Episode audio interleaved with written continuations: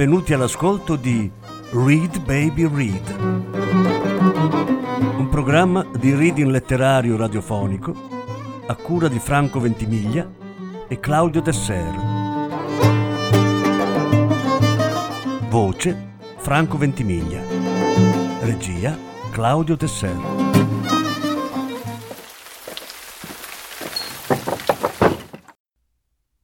Sette brevi lezioni di fisica di Carlo Rovelli. Seconda parte.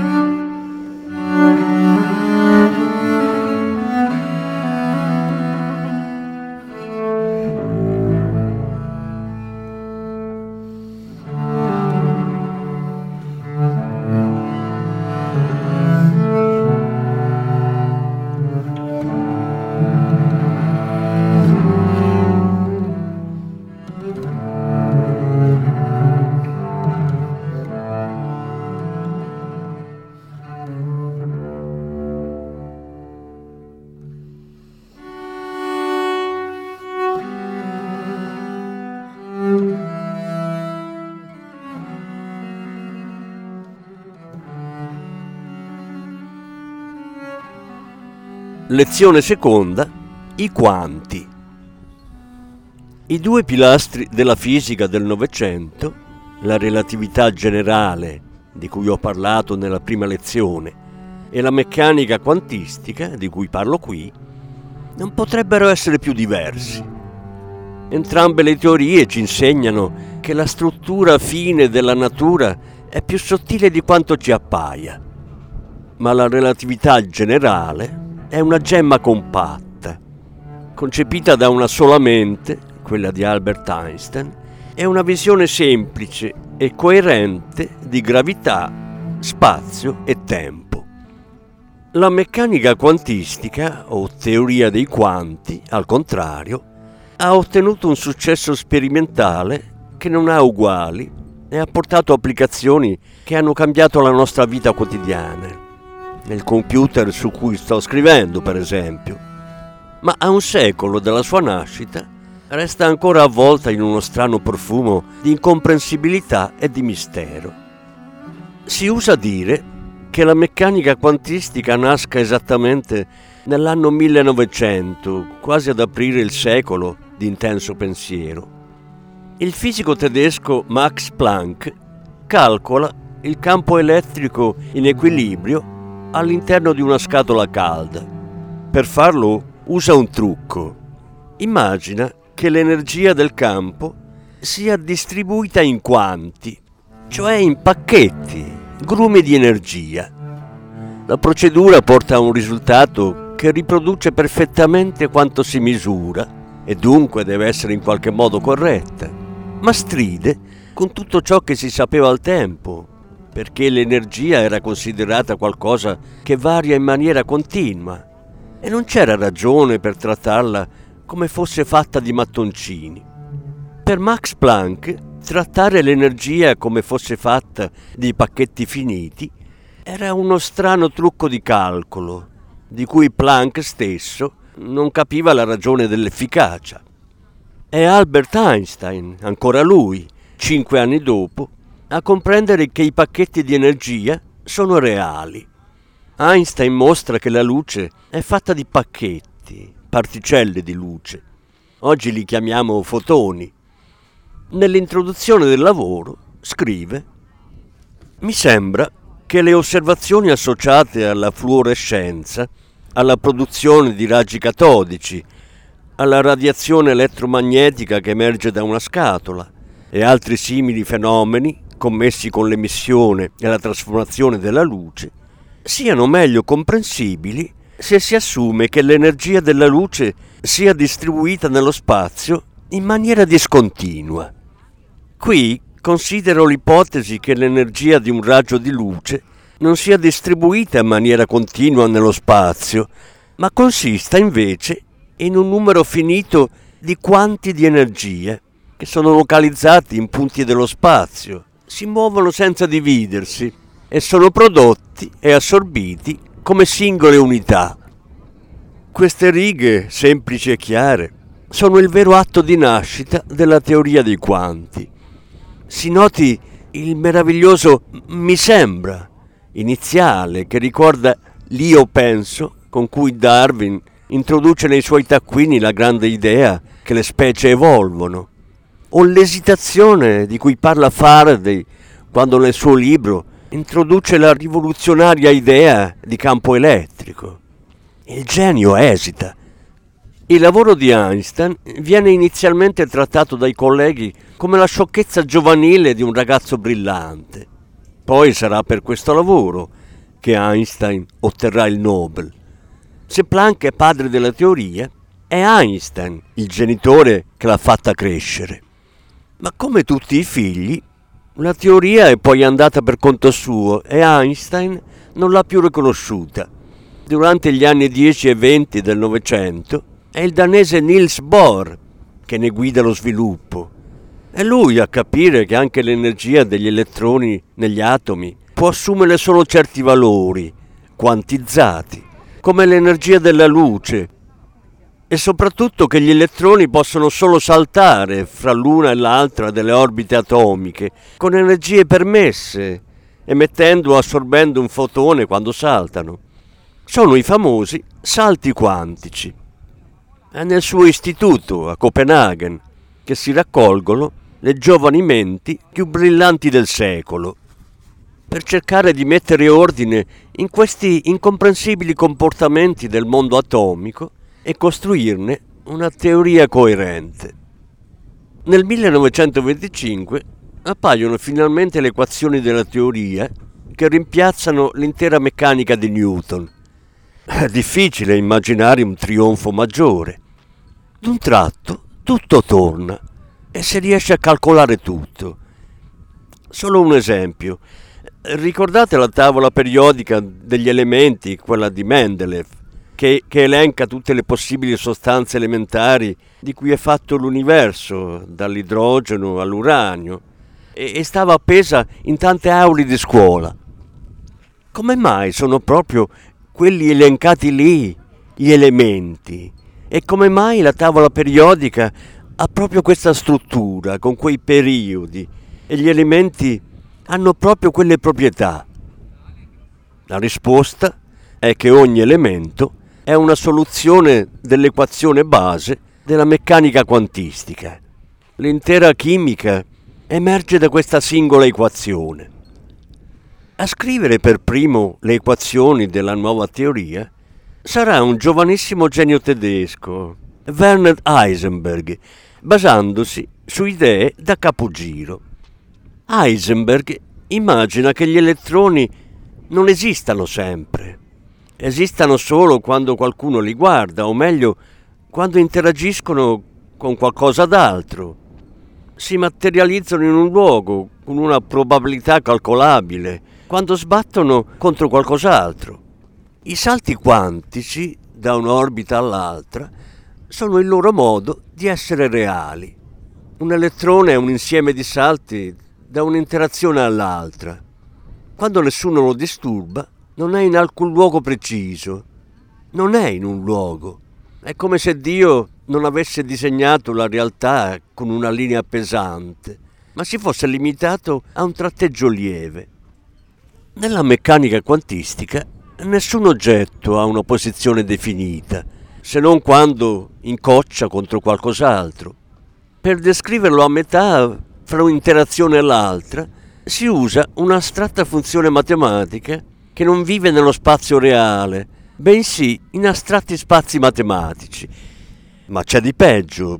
Questi salti con cui ogni oggetto passa da un'interazione all'altra non avvengono in modo prevedibile, ma largamente a caso.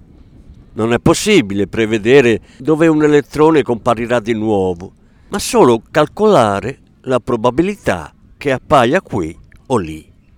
La probabilità fa capolino nel cuore della fisica, là dove sembrava tutto fosse regolato da leggi precise, univoche e inderogabili. Vi sembra assurdo? Sembrava assurdo anche ad Einstein. Da un lato proponeva Werner Heisenberg per il Nobel, riconoscendo che aveva capito qualcosa di fondamentale del mondo, ma dall'altro non perdeva l'occasione per brontolare che però così non si capiva niente. I giovani leoni della banda di Copenaghen erano costernati. Ma come? Proprio Einstein, il loro padre spirituale, l'uomo che aveva avuto il coraggio di pensare l'impensabile, Ora si tirava indietro e aveva paura di questo nuovo balzo verso l'ignoto che lui stesso aveva innescato. Proprio Einstein, che ci aveva insegnato che il tempo non è universale e lo spazio si incurva, proprio lui ora diceva che il mondo non può essere così strano? Niels Bohr, pazientemente, spiegava ad Einstein le nuove idee. Einstein obiettava immaginava esperimenti mentali per mostrare le nuove idee, erano contraddittorie.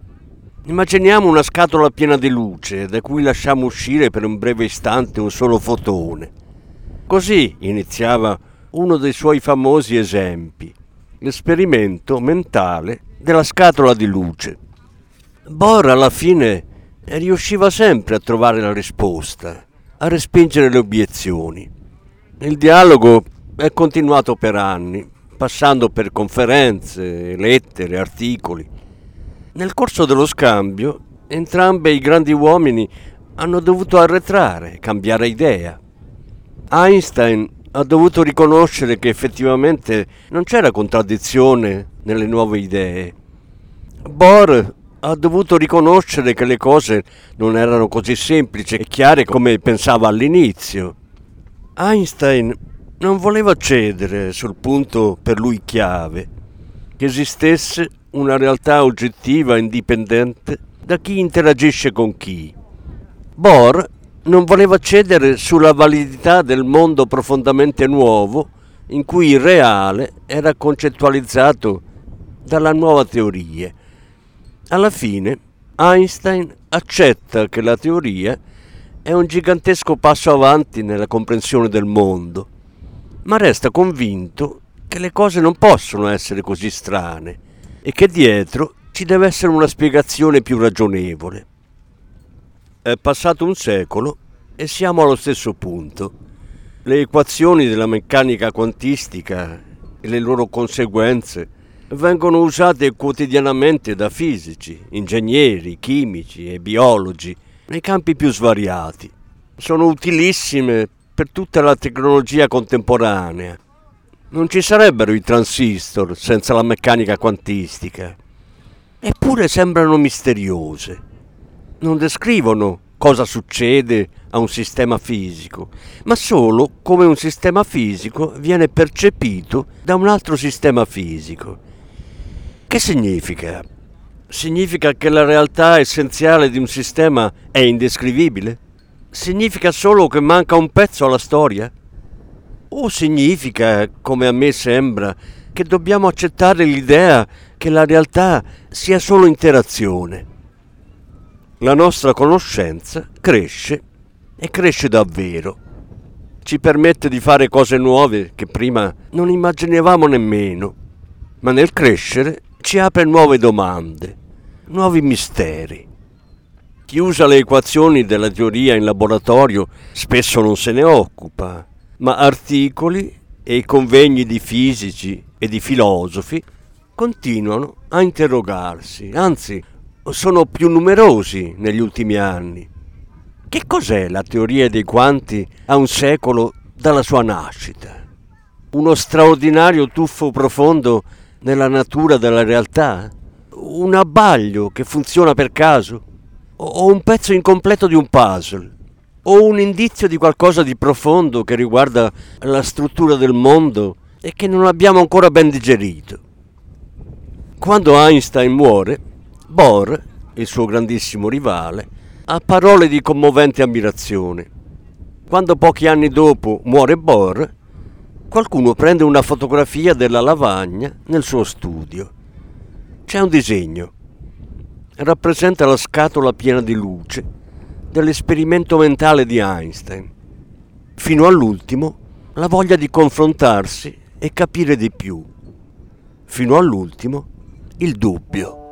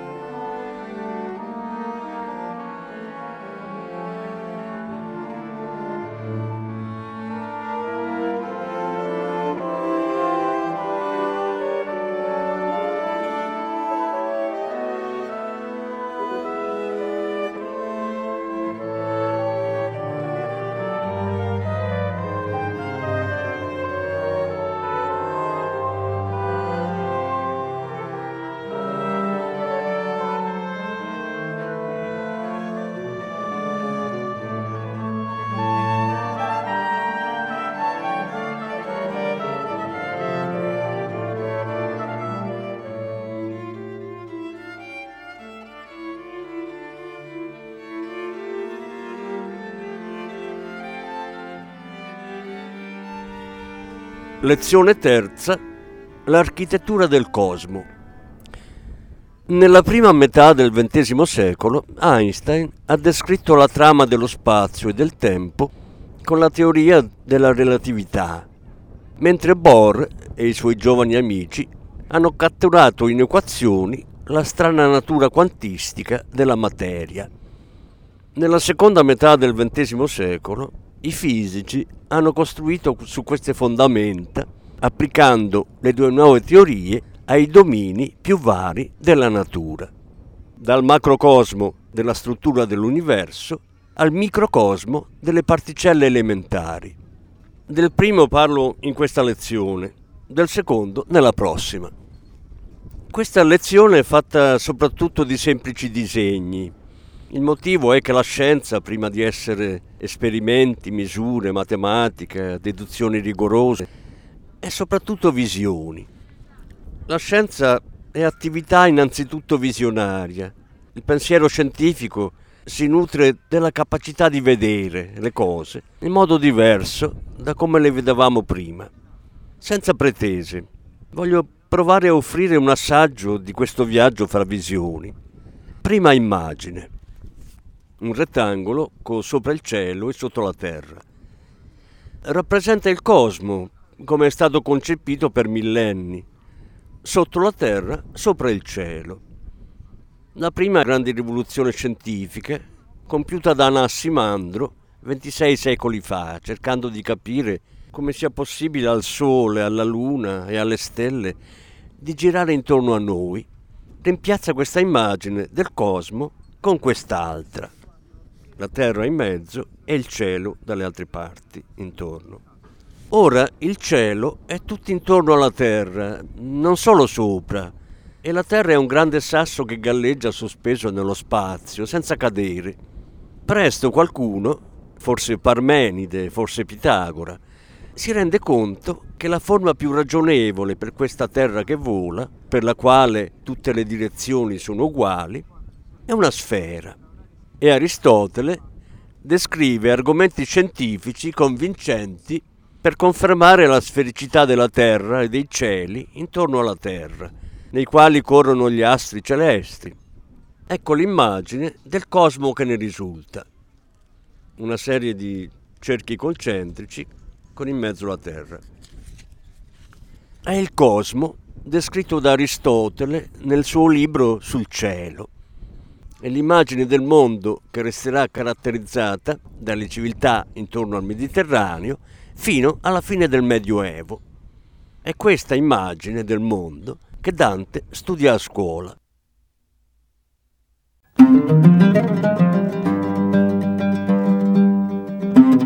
Avete ascoltato Read Baby Read, un programma di reading letterario radiofonico a cura di Franco Ventimiglia e Claudio Tesser. Grazie per l'ascolto, alla prossima settimana.